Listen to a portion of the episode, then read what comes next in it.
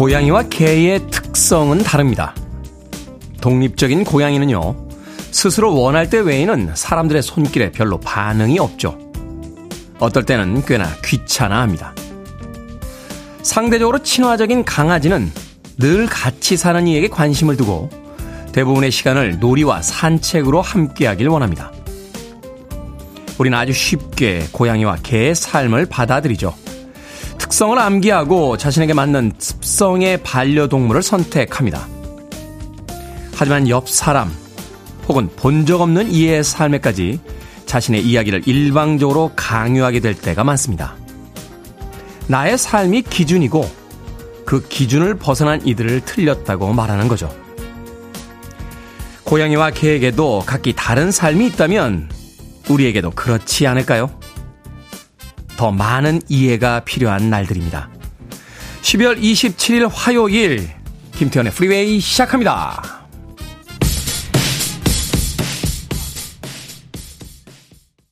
영국 그룹이죠. ELO의 Don't Bring Me Down으로 시작했습니다. 빌보드 kid의 아침 선택, 김태훈의 프리웨이. 저는 클 때 짜 쓰는 테디, 김태훈입니다. 유희진님, 어제 퇴근하고 와서 빨래하는데 세탁기가 고장나서 손빨래 했더니 피곤한 아침입니다. 라고 하셨습니까? 세탁기가 고장이 났습니까? 손빨래 이 겨울에 쉽지 않은데요. 어떤 과학자들은 인류의 가장 위대한 발명품 중에 하나를 세탁기라고 이야기하는 분들도 있습니다. 여성들을 가사 노동으로부터 해방시켰다라고 이야기를 하더군요. 뭐 이제는 여성을 해방시킨 것뿐만이 아니라 남성들도 가사 노동으로부터 해방시킨 아주 고마운 물건이죠. 냉장고 한 대가 발명이 되면서 수많은 의사들보다 더 많은 사람들을 살렸다라고 주장하는 과학자들도 있고요. 세탁기야말로 인류의 노동, 가사 노동으로부터의 해방이다라고 주장하는 사람들도 있는데 그 귀중한 세탁기가 고장났다니 얼른 고치시길 바라겠습니다. 아, 유희진님, 6984님, 오늘도 춥군요. 모두 따뜻하게 보내세요. 라고 하셨고요. 김정아님, 테디 밤새 무탈하셨나요? 아직 서울은 춥죠? 부산은 영도입니다. 새벽 바람 가르며 출근하라 고생이 많네요. 라고 하셨습니다. 부산은 영도입니까? 아, 영도가 이렇게 따뜻하게 느껴지긴 처음입니다. 영도면 얼마나 따뜻할까요? 서울은 지금 영하 9도 나오고 있습니다. 아침에 방송하러 오면서 문득 궁금해서 또 한번 찾아봤는데 러시아의 모스크바는 오늘 영하 5도입니다. 어떻게 우리는 모스크바보다도 맨날 더 춥습니까? 예? 이 억울한 마음을 도대체 어디에 가서 보상받을 수 있을지 오늘 하루도 따뜻하게 입으시고 출근들 잘 하시길 바라겠습니다. 자, 7시부터 9시까지 2시간 동안 즐거운 음악들, 재밌는 이야기들 나눠봅니다. 청취자분들의 참여 기다립니다. 문자번호 샵 1061, 짧은 문자 50원, 긴 문자 100원, 콩으로는 무료입니다. 유튜브로도 참여하실 수 있습니다. 여러분 지금 KBS 2라디오 김태현의 프리웨이 함께하고 계십니다. KBS 2라디오 yeah, 김태훈의 프리웨이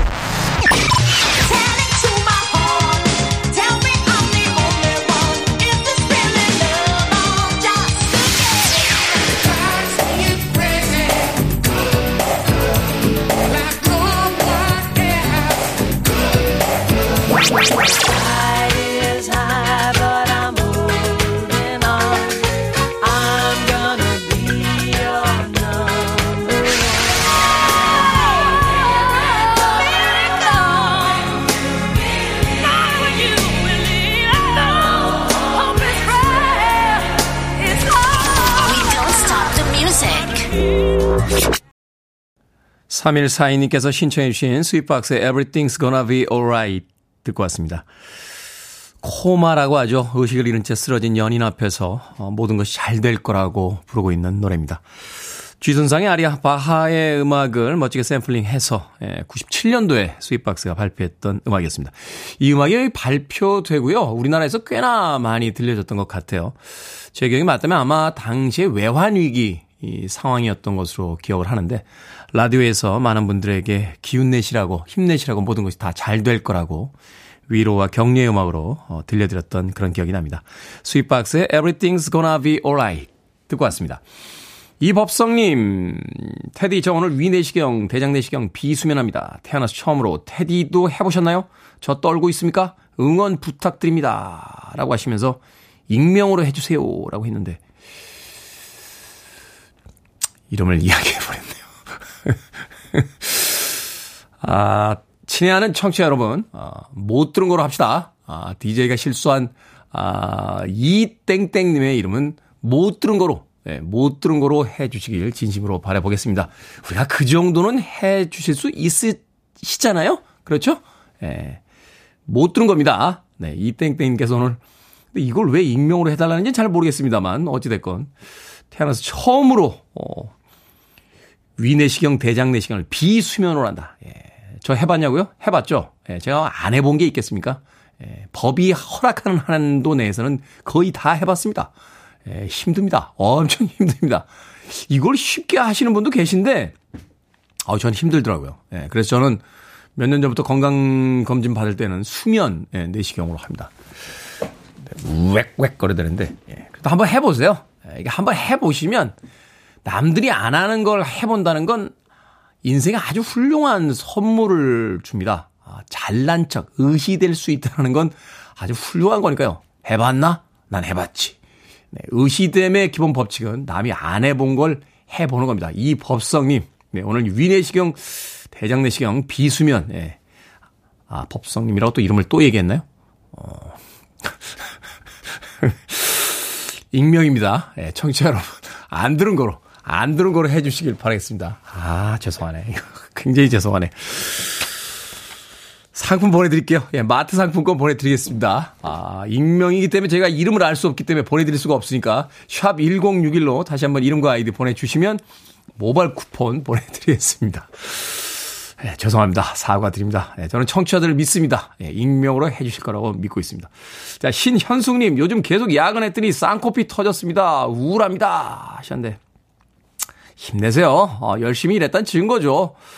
또 어떨 때는 열심히 일해서 어, 그렇게 코피도 좀 나보고 그래야 내가 열심히 살고 있구나. 뭐 그런 어떤 어, 확인을 좀 해볼 수 있지 않겠습니까? 아, 콧구멍이 두 개인 게 얼마나 다행입니까? 쌍코피가 안 터지니까 세 개면 세 코피, 네 개면 네 코피 터질 뻔했는데 우리 그걸로 위로 받읍시다. 신현수님 아메리카노 모바일 쿠폰 한 장 보내드리겠습니다. 오늘 아침에 굉장히 위로가 엉터리인데요. 예, 하면서도 제가 엉터리란 느낌이 듭니다. 예, 음악 들어오러 갑니다. 앤디 기브의 음악으로 갑니다. Don't throw it all away.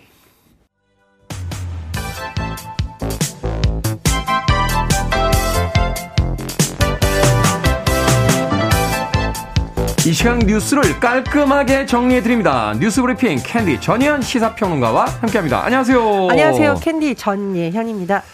이렇게 반갑게 인사드릴 뉴스들이 아닌 것 같아요. 어제 북한 무인기들이 우리 영공을 침범했는데 이 중 한 대는 서울 상공까지 침투했다고 합니다.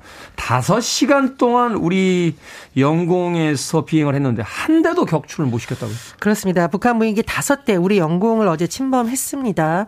북한의 무인기가 우리 영공을 침범한 것은 2017년 이후 5년 만인데요. 말씀해 주셨듯이 어, 어제 일단 오전 10시 25분쯤 김포 군사 분계선 이북 지역에서 무인기가 처음 발견된 것으로 전해졌고 이후 4대가 출가로 들어왔는데 무인기 한 대가 서울 북부 지역까지 들어왔다고 하죠. 어, 서울까지 날아 들어와서 실시간으로 포착된 것은 이번이 처음이고요. 이렇다 보니 인천공항과 김포공항에서 약 50분 동안 항공기 이륙이 일시 중단되기도 했습니다. 그리고 이 무인기들이 한 2m 정도 크기로 알려지고 있는데 육안으로 식별할 수 있을 정도로 지상과 근접 비행을 한 것으로 전해졌습니다. 우리 군의 대응의 대응이 제대로 되었느냐 좀 논란이 일고 있는데요. 군에 따르면 경고 방송을 했고 사격을 했고 전투기와 헬기까지 투입해 대응 작전을 펼쳤다곤 합니다만 무인기를 격추시키지 못했다는 거죠. 다섯 대 중 한 대가 군사 분계선을 통해 이북 지역으로 복귀에 성공했고 나머지 네 대는 소실됐다. 즉 요격에 실패했다라는 비판이 제기되고 있습니다. 지금 북한이 운용 중인 무인기가 잠깐만 소실됐다는 건 돌아갔다는 겁니까? 이 돌아갔다 안달하기보다는 지금 정확하게 모른다라고 하는 표현이 적절할 것 같죠. 일단 한 대는 이북 지역으로 복귀 성공했고 나머지 네 대는 소실됐다라는 표현이 나오고 있는 것은 이 네 대가 어디에 있는지 군이 파악을 못했다라는 것으로 해석할 수 있을 것으로 보이고요. 지금 북한이 운용 중인 무인기 300대에서 1000대 정도로 추정이 된다라는 언론 보도가 나오고 있습니다. 그렇다 보니 이제 군의 대응 능력에 아무래도 더 관심이 쏠리는 건데 어제도 어떤 일이 있었냐면은요. 이 북한의 무인기의 영공 침범에 대응하기 위해서 강원도 원주에서 공군 비행기가 출격했는데 이륙하자마자 공군 기지 인근에 추락했습니다. 조종사 두 명이 모두 탈출해서 무사히 인근 병원으로 옮겨졌습니다만 지금 뭐 북한이 미사일, 전투기, 무인기까지 투입하는 상황에서 우리 군의 대응 능력이라던가 이런 부분 또 문제점이 노출된 건 아니냐는 지적은 피할 수 없을 것으로 보입니다. 정치권에서도 북한에 대해서 일제히 규탄을 했습니다. 국민의힘 박정아 수석 대변인이 논평을 통해 김정은 정권 더 이상 선을 넘지 말라고 경고를 했고요. 민주당 안호영 수석 대변인도 북한이 더는 우리의 인내심을 시험하지 말라라고 엄중히 경고한다고 강조했습니다만 여야 모두 군의 이번 대응에 대해서는 쓴소리를 쏟아내고 있죠. 제가 말씀드린 것처럼 지금 공군의 비행기가 출격하자마자 추락한 것에 대해서 지적이 나오고 있는 건데요. 박정아 국민의힘 대변인은 우리 군이 북한 도발에 대응하는 과정에서 문제점이 노출됐다면서 면밀하게 분석해 원인 파악하고 재발 방지책 세워야 한다라고 강조를 했고요. 민주당 안호영 수석 대변인은 미숙한 대응, 미흡한 대응 태세를 질타받아 마땅하다라고 지적을 했고요. 특히 이 부분에 대한 지금 보고가 제대로 됐는지에 대한 좀 논란이 제기되고 있기 때문에 정치권에서 이 부분에 대한 비판이 또 제기될 가능성도 있어 보입니다. 아니 미국 그또 그렇고 러시아와 이라크 전쟁도 보면 이 드론에다가 폭탄 싣고 가서 폭파하고 다 하지 않습니까? 근데 이게 지금 다섯 대가 남한 상공으로 들어왔는데 한 대도 격추를 못 시키고 한 대는 북한으로 돌아가고 네 대는 어디 있는지 모른다고요? 일단은 뭐 무인기가 주로 대남 정보 수집을 한다고 알려져 있습니다만 국지 도발, 뭐 테러 이런 부분에 활용될 가능성도 배제할 수 없기 때문에 군의 대응 능력에 대한 관심이 더 높은 것으로 보입니다. 그 다섯 대를 이렇게 지금 뭐 지금 북한은 근데 500대에서 1000대 있다는 거 아닙니까? 네. 이해가 안 가는군요. 이태원 헬로윈 참사 부실 대응 혐의를 받는 박희영 용산구청장과 최원준 용산구청 안전재난과장 구속됐다고요? 그렇습니다. 이 박희영 용산 구청장에게 특히 관심이 쏠리는 이유는 이태원 헬로윈 참사 부실 대응과 관련한 수사의 핵심 피의자다. 대부분 이렇게 보고 있고요. 특히 이른바 윗선에 대한 수사의 돌파구가 마련될 수 있을까? 뭐 서울시라던가 행정안전부 관련한 수사에도 영향을 미칠 수 있다는 분석이 나오고 있기 때문입니다. 일단 박현 서울 용산구청장과 최원준 용산구청 안전재난과장에 대한 법원의 구속 전 피의자 신문에서 법원은 범죄 혐의에 대한 소명이 있고 증거인멸의 우려가 있다라면서 영장을 발부한 건데요. 박 구청장 측은 헬로윈 축제는 주최자가 없는 행사다. 지방자치단체 책임이 없다라며 혐의를 부인한 것으로 알려지고 있지만 법원은 이게 주최자 유무와 무관하게 대규모 인파 행사가 예정된 경우에 관할 지자체가 1차적 안전관리 책임을 진다고 봤습니다. 특수본 출범 이후 구속된 피의자 모두 6명으로 늘었습니다. 어쨌건 진실 규명, 책임 규명 제대로 될지 또 관심이 쏠립니다. 자, 주택담보대출을 받은 사람의 경우 소득의 60%를 빚을 감대 쓰고 있다. 말하자면 이제 100만 원의 월급을 받으면 60만 원을 빚을 감대 쓴다. 이런 이야기인데 이게 이제 오른 금리 때문인 거죠? 아, 예, 그렇습니다. 요즘 영끌족이 잠을 못 이루고 있다라는 비유가 많이 나오는데요. 한국은행 분석한 결과를 보면 3분기 기준 주택담보대출 보유 차주의 평균 DSR, 즉 소득 대비 갚아야 할 원리금 비율이 60.6%라고 합니다. 한국은행 금리 인상이 시작된 지난해 3분기부터 상승세를 보였다고 하는데요. 3분기에 3년 6개월 만에 60%를 돌파했습니다. 우리 영화 이제 시애틀의 잠 못 이루는 밤 하면 낭만적인 재미이지만 네. 영끌 쪽의 잠못 이루는 밤 이거 좀 남의 얘기 같지가 않죠. 특히 직장 생활, 맞벌이 생활하면서 내 집 마련 애쓰는 분들도 고생하고 있는데 정부에서도 이런 부분에 대한 많은 고민 필요할 것으로 보입니다. 더군다나 이제 주택 가격이 좀 폭락하고 있기 때문에 잘못하면 네. 그 대출은 고스란히 남고 어, 본인들이 그 말하자면 집 사는데 썼던 돈을 네. 이제 좀 다 날리는 그런 상황이 되기 때문에 좀 심각한 문제네요. 자, 오늘의 시사 엉뚱 퀴즈 어떤 문제입니까? 예, 앞서 북한 무인기 침범 소식 전해드렸습니다. 무인기는 반갑지 않은데 어린이들에게 겨울방학 너무 반갑죠. 예, 오늘의 시사 엉뚱 퀴즈 나갑니다. 어머님들은 별로 안 반가워하시더라고요. 예전에 방학 앞두고요. 일과를 어떻게 보낼까 미리 헤아려 표를 만들었죠. 커다란 원 그리고 잠자는 시간, 기상 시간, 식사, 공부 시간 등을 적었던 이것 무엇일까요? 1번 주기율표, 2번 자기 압수표, 3번 생활 계획표, 4번 사랑의 징표. 정답 아시는 분들은 지금 보내주시면 됩니다. 재미있는 오답 포함해서 모두 10분에게 아메리카노 쿠폰 보내드리겠습니다. 예전에는 방학을 앞두고 일과를 어떻게 보낼 것인지 미리 헤아려서 표를 만들었었죠. 커다란 원을 그리고 수면과 기상, 식사, 공부 시간 등등을 적었던 이것은 무엇일까요? 1번 주기율표, 2번 자기압 수표, 3번 생활계획표, 4번 사랑의 징표 되겠습니다. 문자번호 샵 1061, 짧은 문자 50원, 긴 문자 100원, 콩으로는 무료입니다. 뉴스브리핑 전혜연 시사평론가와 함께했습니다. 고맙습니다. 감사합니다. 김지연님께서 신청하셨습니다. 호레노츠입니다. 패밀리맨.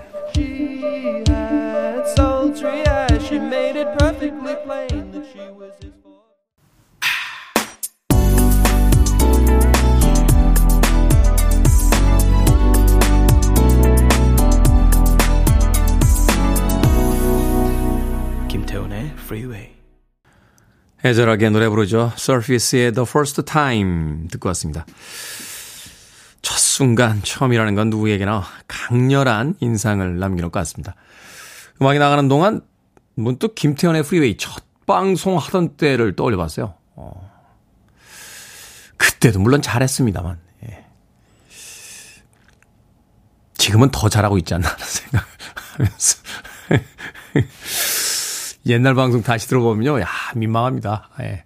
방송을 하고 나서 하는 동안은 야, 정말 잘하고 있는데 라고 생각했는데 막상 시간이 지나고 나서 그 방송 다시 들어보면 왜 이렇게 버벅거리고 뭐 이렇게 실수가 뭐 물론 이제 지금도 실수가 많습니다만 시간이라는 것이 우리에게 젊음을 뺏어갑니다만 음, 조금씩 조금씩 어, 익숙하고 또 노련함은 남겨주는 게 아닌가 뭐 그런 생각도 해봤습니다.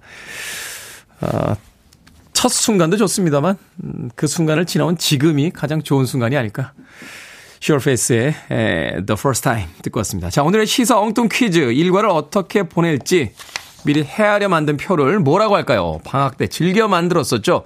정답은 3번 생활계획표 되겠습니다. 7747님, 길 잃었을 땐 이정표. 7734님, 작심 3일표. 그렇죠. 만들어 놓곤 작심 3일이었죠. 3일이나 지킴 다행이고요. 김정자님, 한 장의 차표, 원웨이 티켓이라고 하셨습니다. 박문호님은 마침표. 이제 올 한 해도 끝나가네요. 잘 마무리하고 새해 맞을 준비해야죠. 박진아님, 몰표. 아침에 듣는 방송 프리웨이에 몰표 드릴게요. 하셨습니다. 1월이 시작이 되면, 이제 내년이 시작이 되면 또 새로운 청취율 조사가 시작이 됩니다. 여러분들의 몰표 부탁드리겠습니다. 자, 방금 소개해드린 분들 포함해서 모두 10분에게 아메리카노 쿠폰 보내드립니다. 당첨자 명단 방송이 끝난 후에 김태훈의 프리웨이 홈페이지에서 확인할 수 있습니다. 콩으로 당첨이 되신 분들은요, 방송 중에 이름과 아이디 문자로 알려주시면 모바일 쿠폰 보내드립니다. 문자 번호는 샵 1061, 짧은 문자는 50원, 긴 문자는 100원입니다. 자, 백다정님께서요, 아들이 첫 독립 자취방에 집을, 짐을 실어다 주고 아들 내려주고 오는 길인데, 저희 부부 펑펑 울었습니다. 신랑이 저보다 더 울더라고요. 우는 모습 처음 봤네요. 오늘 아침 아들의 빈자리가 크네요. 음. 아니, 아들이 자취방에 갔는데, 울 수, 울 수 있나요? 예, 울 수는 있겠죠. 울 수는 있는데, 주말마다 올걸요? 와서, 와서 괴롭힐걸요? 제발, 제발 니네 집으로 가라 하실 날이 얼마 안 남습니다. 백다정님. 하지만 또 처음에 이제 지난 수십 년간 품에서 품고 키웠던 아이들이 아, 세상 밖으로 나가면 그런 감정이 몰려올 수도 있죠. 어. 뭐 드릴까요? 예, 뭐 드려야 위로가 되시겠습니까? 치킨 한 마리하고 콜라 세트 보내드리겠습니다. 예, 방송에서 술을 못 보내드리니까 어, 맥주는 한 캔씩 사셔서요. 예, 저희가 보내드린 치킨 한 마리 놓고 아이가 독립을 했다는 건 그만큼 부부가 잘 살아왔다는 의미가 되겠죠. 어, 지나간 시간에 대해서 한번 흐뭇하게 추억해 보시는 시간 가져보시길 바라겠습니다. 콩으로 오셨는데 역시 샵 1061로 어, 이름과 아이디 보내주시면 모바일 쿠폰 보내드리겠습니다. 짧은 문자 50원, 긴 문자 100원입니다. 자, 토토의 음악으로 갑니다. Hold the line.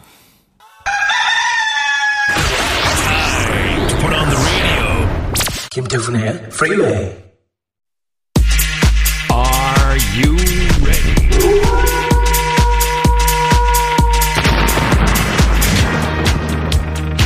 고민이 한결 가벼워지는 시간 결정은 해드릴게 신세계 상담소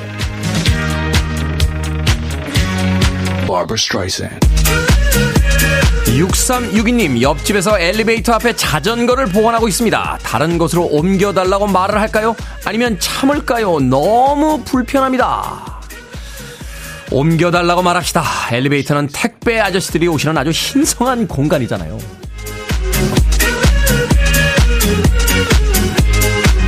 김은숙님, 늘 바다에 가서 새해를 맞이했는데요. 아들 집에서도 해돋이를 볼 수가 있더라고요. 내년 해돋이 평소처럼 바다에 가서 볼까요? 아니면 편하게 아들 집에서 볼까요? 바다에 가서 보세요. TV로도 볼 수 있는 해돋이를 바다에 가서 보는 데는 이유가 있는 거잖아요.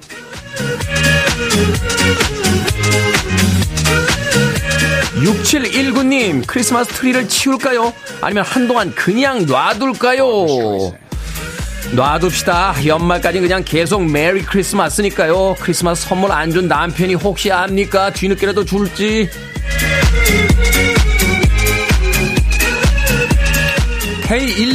K124049287님, 남편이 운동화를 사준다는데 흰색으로 살까요? 아니면 검정색으로 살까요? 흰색으로 사세요. 신다가 금방 더러워지면 어머 여보 검정색 하나 더 사줘. 흰색 더러워졌네. 라고 하시면 됩니다.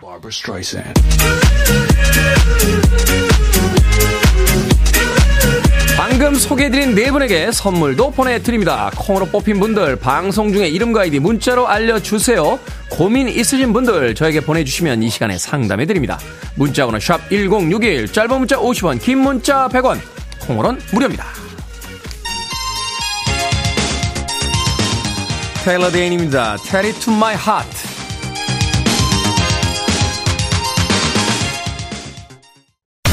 listening to one of the best radio stations around.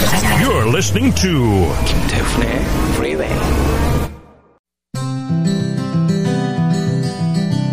빌보드 키드의 아침 선택 KBS 2 라디오 김태훈의 프리웨이 함께하고 계십니다.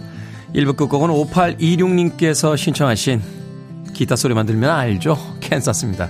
Dust in the Wind. 저는 2부에서 뵙겠습니다.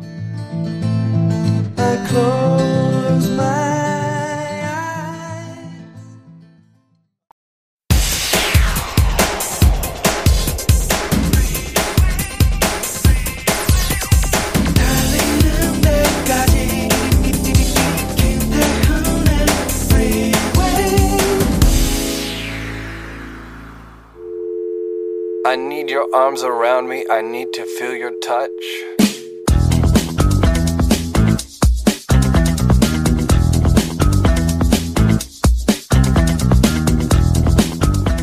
겨울 산행 주의사항. 추위에 배고픔이 빨리 찾아올 수 있기 때문에 간식과 비상식량을 넉넉하게 챙긴다. 평소 산행에 비해 20% 정도 힘을 아껴두고 산행 거리와 시간도 평소보다 짧게 잡는다. 아이젠과 스패치, 방수 등산화를 챙기고 방풍 점퍼와 모자 등 방한 의류를 준비한다. 방수 등산화는 양말이 젖어 동상에 걸리는 걸 예방해 준다. 등산 전에 일기예보를 반드시 확인하고 조난 시 도움을 요청할 연락처를 알아둔다. 휴대폰 통화가 어려울 경우를 대비해 구조대와 연락할 수 있는 위치를 확인해 둔다.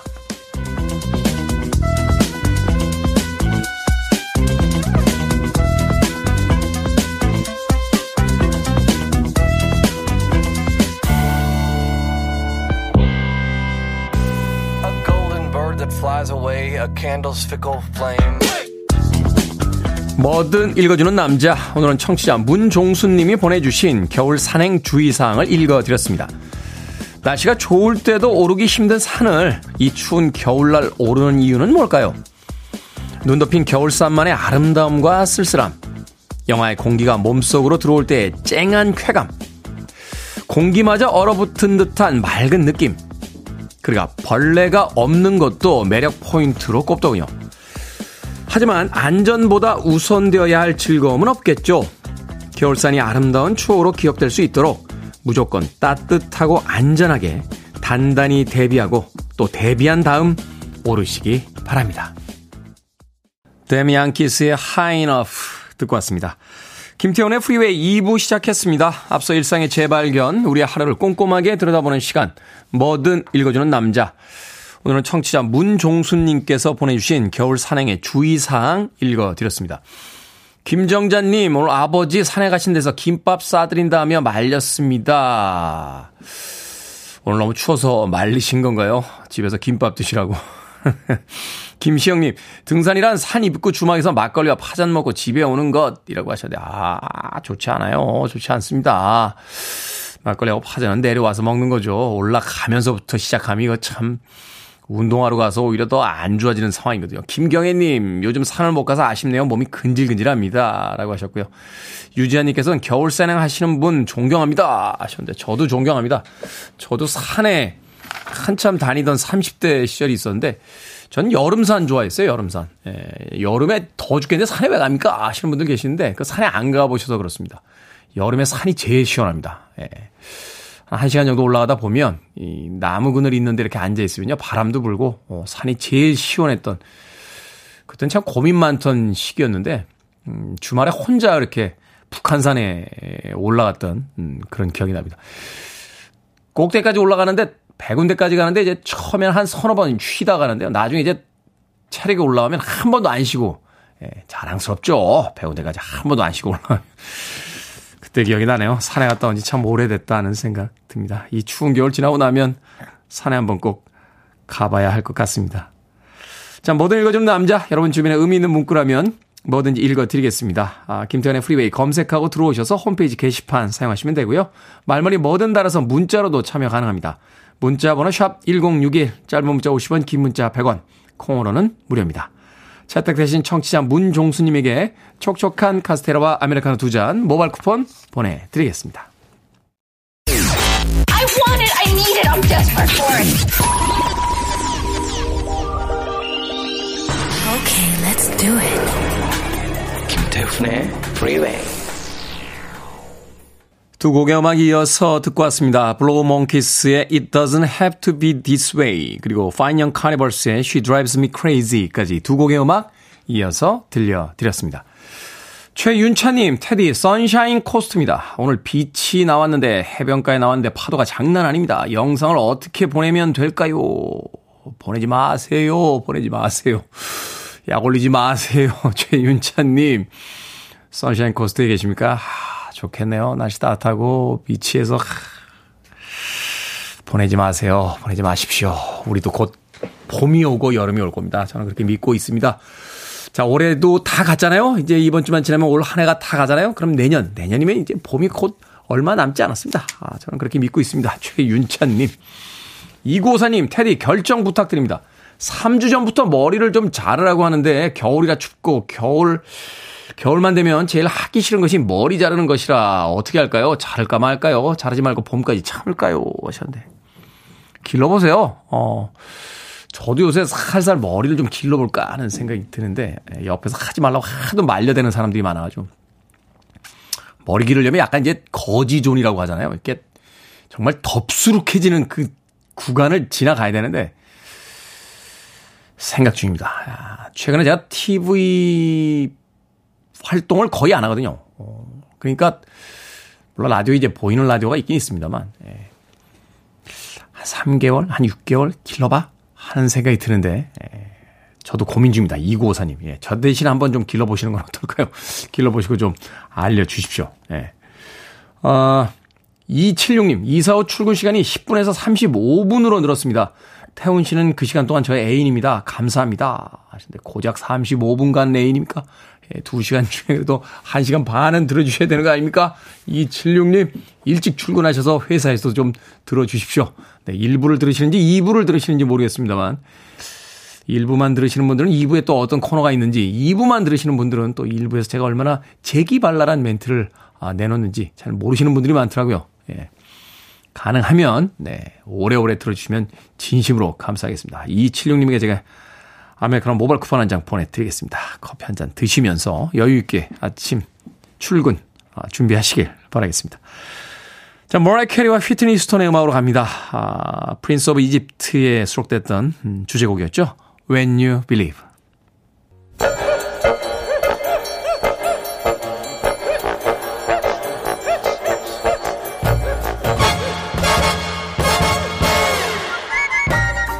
온라인 세상 속 촌철살인 해악과 위트가 돋보이는 댓글들을 골라봤습니다. 댓글로 본 세상.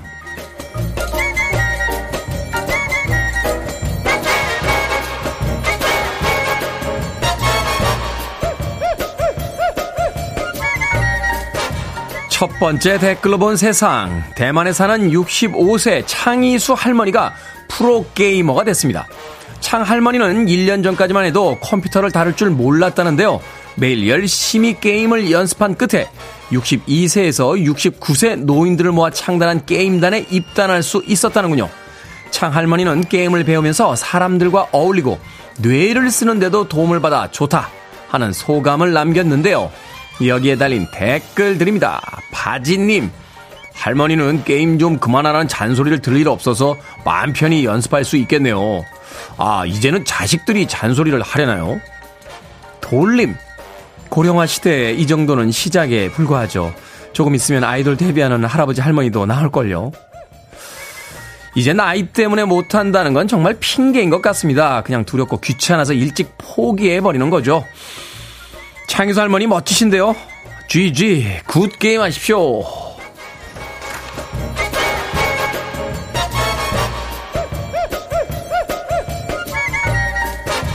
두 번째 댓글로 본 세상. 한 부동산 리뷰 어플 조사에 따르면 올해 아파트 리뷰에서 언급량이 가장 많이 늘어난 키워드는 벽간 소음이라고 합니다. 벽간 소음은 옆집에서 발생하는 소음을 뜻하는데요. 층간 소음보다는 언급량이 적었지만 예년에 비해 언급량이 3.7배 이상 늘어 상승세는 가장 두드러졌다고 하는군요. 여기에 달린 댓글들입니다. 진희님, 신축 아파트로 이사 왔는데 아침마다 옆집 엄마가 아이들 혼내는 소리에 잠을 깨고 있어요. 아이스님, 옆집 부부싸움 할 때마다 원인과 결과를 다 알게 됩니다. 절대 알고 싶지 않은데 말이죠. 이러다가 저도 대화에 낄 수 있을 것 같아요. 아파트 가격은 매년 올려받았으면서 왜 민원은 점점 더 늘어나는 겁니까? 층간소음도 모자라서 이젠 벽간 소음까지 이럴 거면 벽 다 트고 그냥 큰 원룸에서 다 같이 삽시다.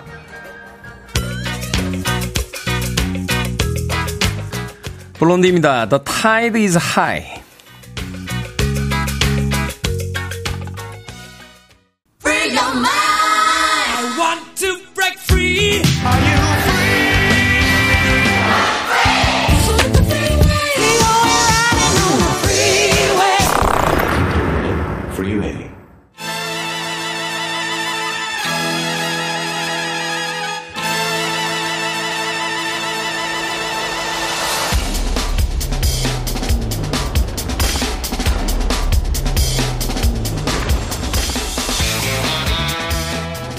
경제 이슈를 바라보는 특별한 시각을 키워드립니다. 경제 명사수 경제 해결사 박정호 명지대 특임 교수님과 함께 합니다. 이게 뭐니 사무소 교수님 어서 오세요. 예 안녕하세요. 자 벌써 2022년도 마지막 주입니다. 그런 만큼 내년의 경제 상황을 전망해 볼까 하는데요. 올해 이어 내년에도 주요, 주요 키워드겠죠. 금리와 물가. 사실 금리와 물가 이게 모든 경제의 거의 전부가 아닌가 하는 또 생각을 그렇죠. 해보게 되는데 먼저 금리 우리나 미국이나 금리 인하는 시기상조다라고 말하게 되는데 그렇다면 내년에도 계속해서 인상된다는 이야기인가요? 예, 결론적으로 말씀드리면 인상을 합니다.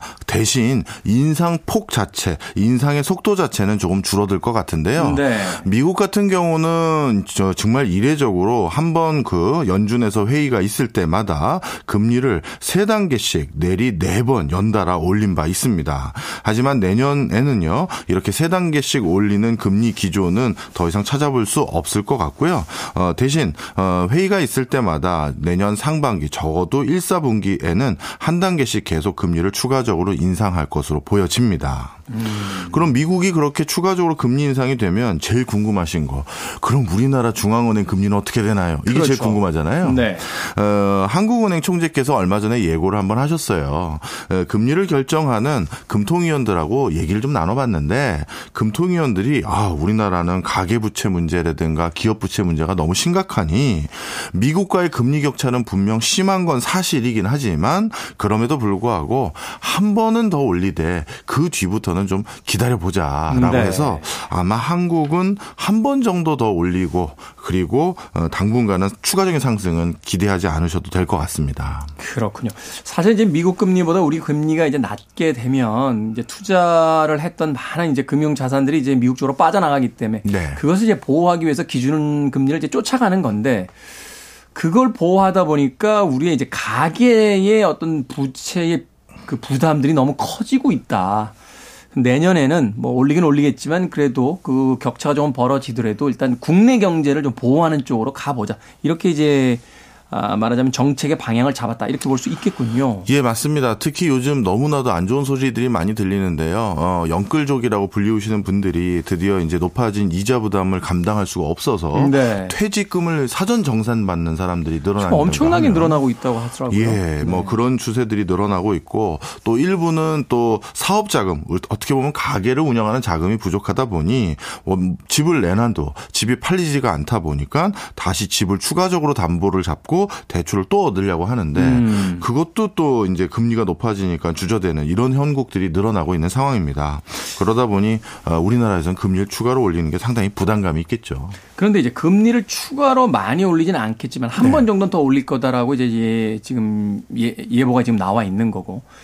그런데 그렇다면 지금 올해 뭐 좀 주택담보대출 그 금리가 뭐 7%다 8% 이런 얘기가 나오는데 그게 떨어지지는 않는 거잖아요. 예, 맞습니다. 오히려 한 번 더 오른 거기 때문에 추가적인 인상의 여지가 있을 뿐이지 떨어지는 건 아니고요. 이게 뭐 3% 4%대로 떨어지는 게 아닌 거죠. 그렇습니다. 그리고 이제 또 주목할 것은 그러면 교수님 이렇게 올라간 금리는 도대체 언제쯤 다시 내려가나요? 이게 제일 또 궁금하실 것 같아요. 음, 네. 어, 근데 이번에 그 불과 한 일주일 전쯤에 한국은행 총재가 언론 간담회를 가지셨는데 그때 뭐라고 말씀하셨냐 하면 물가가 확정적으로 잡혔다라는 명확한 시그널을 얻기 전에는 금리 기조를 바꾸기는 어렵습니다라고 얘기를 하셨어요. 음. 그렇다면 지금의 고물가 기조가 잡히는 것을 통상적으로 내년 거의 4, 4분기 정도 돼야 기대할 수 있다라고 했으니까 아유, 내년 1년은 진짜 고금리와의 싸움이 될 것 같아요.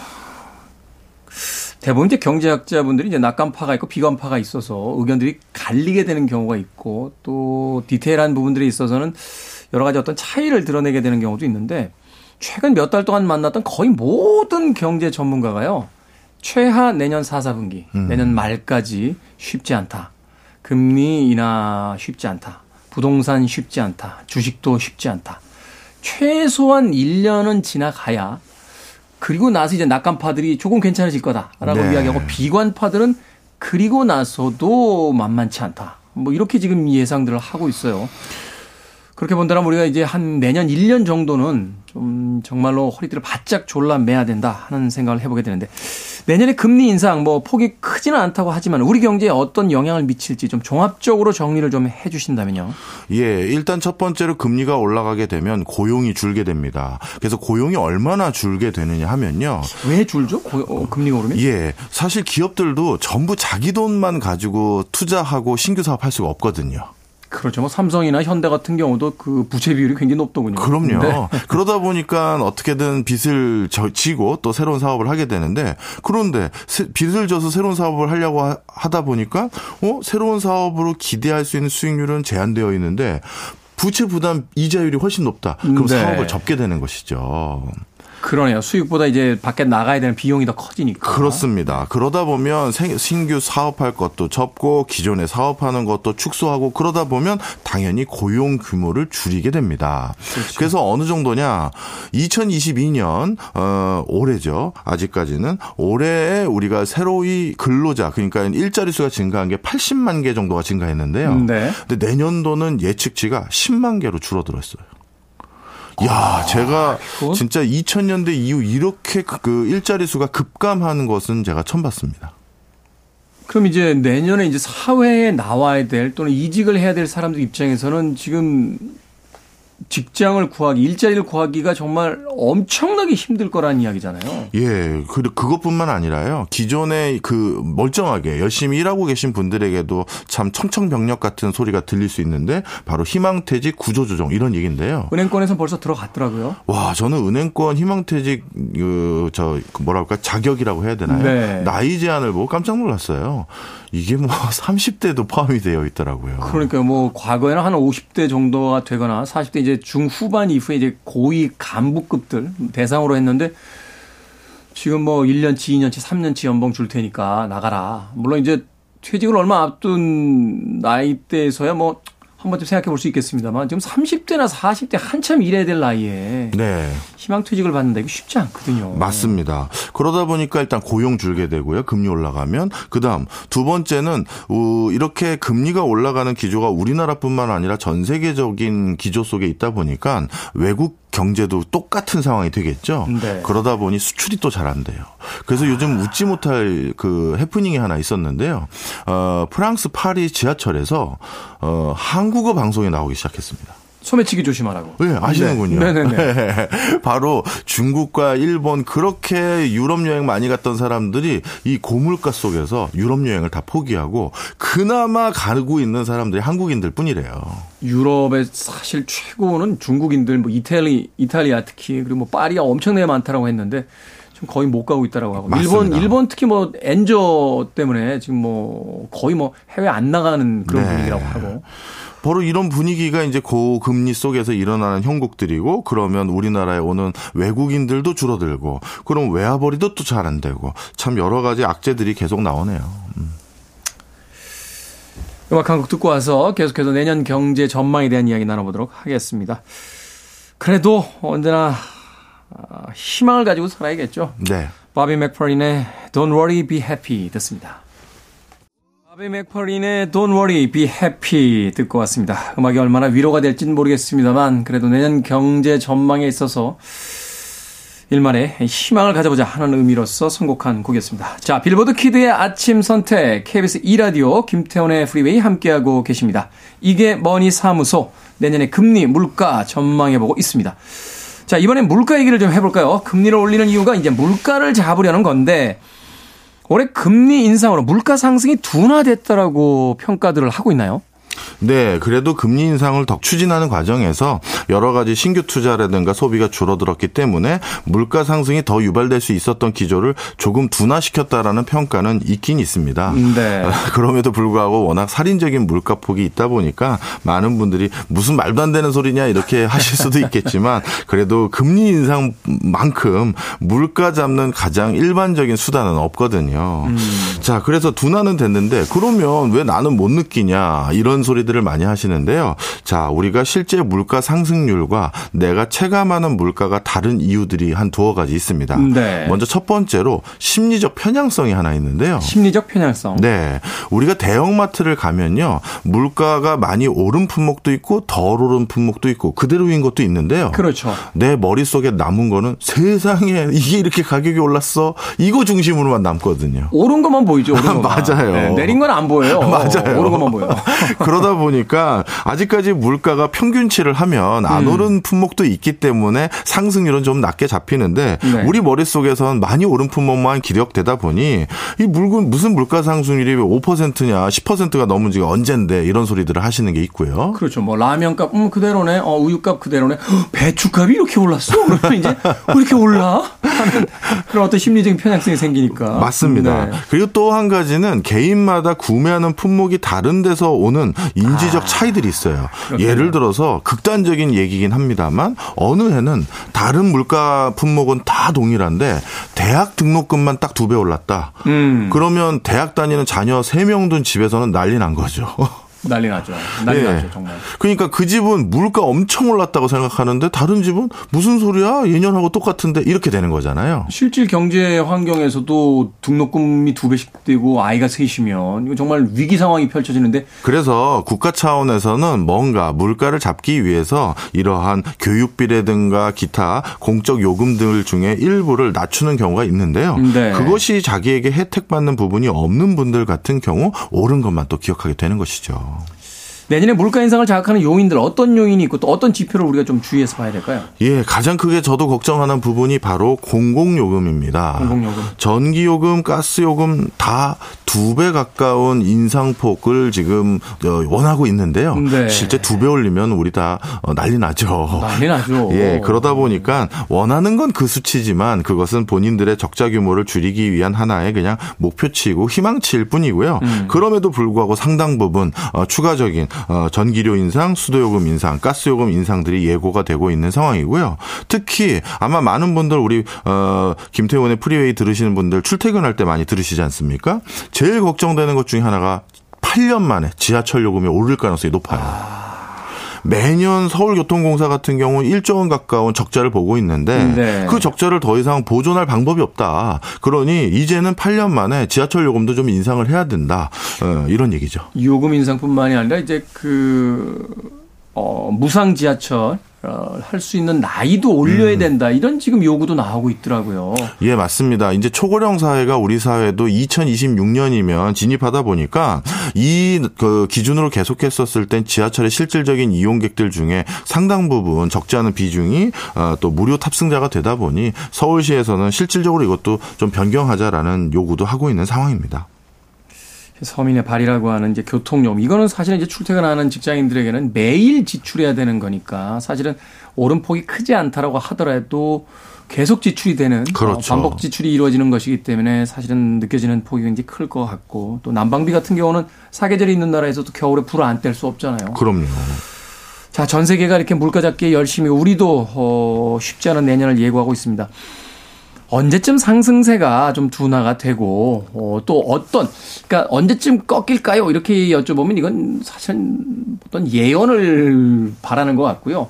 어떤 지표나 어떤 상황이 이렇게 펼쳐지는 걸 보면 아 정점에 왔구나 이제는 좀 꺾이겠구나 이런 걸 좀 이제 눈치챌 수 있는 상황들이 벌어질까요? 예, 아유 그래도 좀 어, 숙제를 덜 해주셔서 감사합니다. 제가 무슨 동포 청년도 아니고 언제쯤 꺾일까요? 그러면 이게 사실은 약간 너무 너무 막연하잖아요. 맞아요. 그럼에도 불구하고 제가 희망 섞인 얘기 하나 해드리고 가면요. 네. 작년 한 해 물가 상승 기조를 봤던 많은 학자들이 우리들이 예측한 것보다 어, 상당히 물가 상승률 자체가 빠르게 둔화되고 있다라는 걸 얘기하고 있어요. 음. 그 원인 중에 하나를 살펴봤더니 야 ICT 기술의 발달입니다. ICT 기술의 발달. 예, 정보통신 기술이 워낙 발달되다 보니까 기업들도 개인들도 국가들도 지금 필요한 물품을 더 싸게 조달받을 수 있는 새로운 공급처 이런 것들을 아주 기민하게 대응하기 시작한 거예요. 인터넷 홈쇼핑도 왜 가격 비교하잖아요. 그렇습니다. 어, 네. 그러다 보니까 지금 분명 물가 상승률을 다 잡았다. 그리고 물가를 잡았다. 이렇게 보기는 좀 어렵습니다만 워낙 대응력이 그 또 1년 사이에 더 빨라지다 보니 음. 그 물가 상승 추계가 주춤해지는 속도는 훨씬 더 가파라질 것으로 보여지고요. 소비자 소비자들이 이제 다양한 정보를 얻을 수 있으니까 이제 공급자들도 상대적으로 경쟁하기 위해서 물가를 스스로 잡아야 되는 그렇죠. 이런 상황이 펼쳐지고 있다. 맞습니다. 자, 그래서 저는 저는 내년 4, 4분기 안에 드디어 여러 나라의 중앙은행 총재, 우리나라도 포함해서요. 어, 물가 잡힌 것 같습니다. 이 소리 기대하고 있습니다. 네. 금리 인하가 내년 안에 내년 4, 4분기 안에 좀 이루어질 것으로 낙관 섞인 음, 기대를 하고 있다라고 이야기해 주셨습니다. 자, 이게머니 사무소 오늘은 내년의 금리와 물가를 전망해 봤습니다. 한 가지 아쉽게도요. 오늘 아주 박정호 교수님의 이게머니 사무소 마지막 시간이었습니다.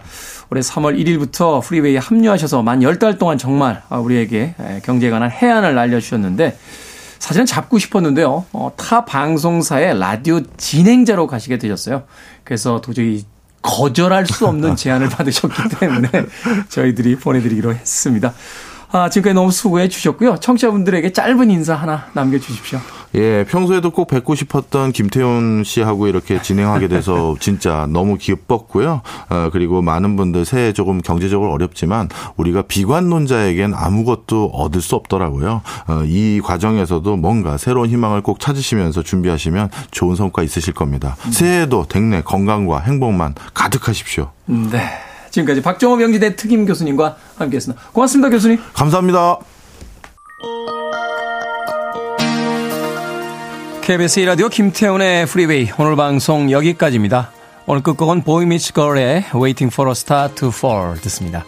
날씨가 많이 춥습니다. 이 이야기를 올겨울 동안 몇 번이나 하게 될지 모르겠습니다만 따뜻하게 다니십시오. 전 내일 아침 7시에 돌아옵니다. 고맙습니다.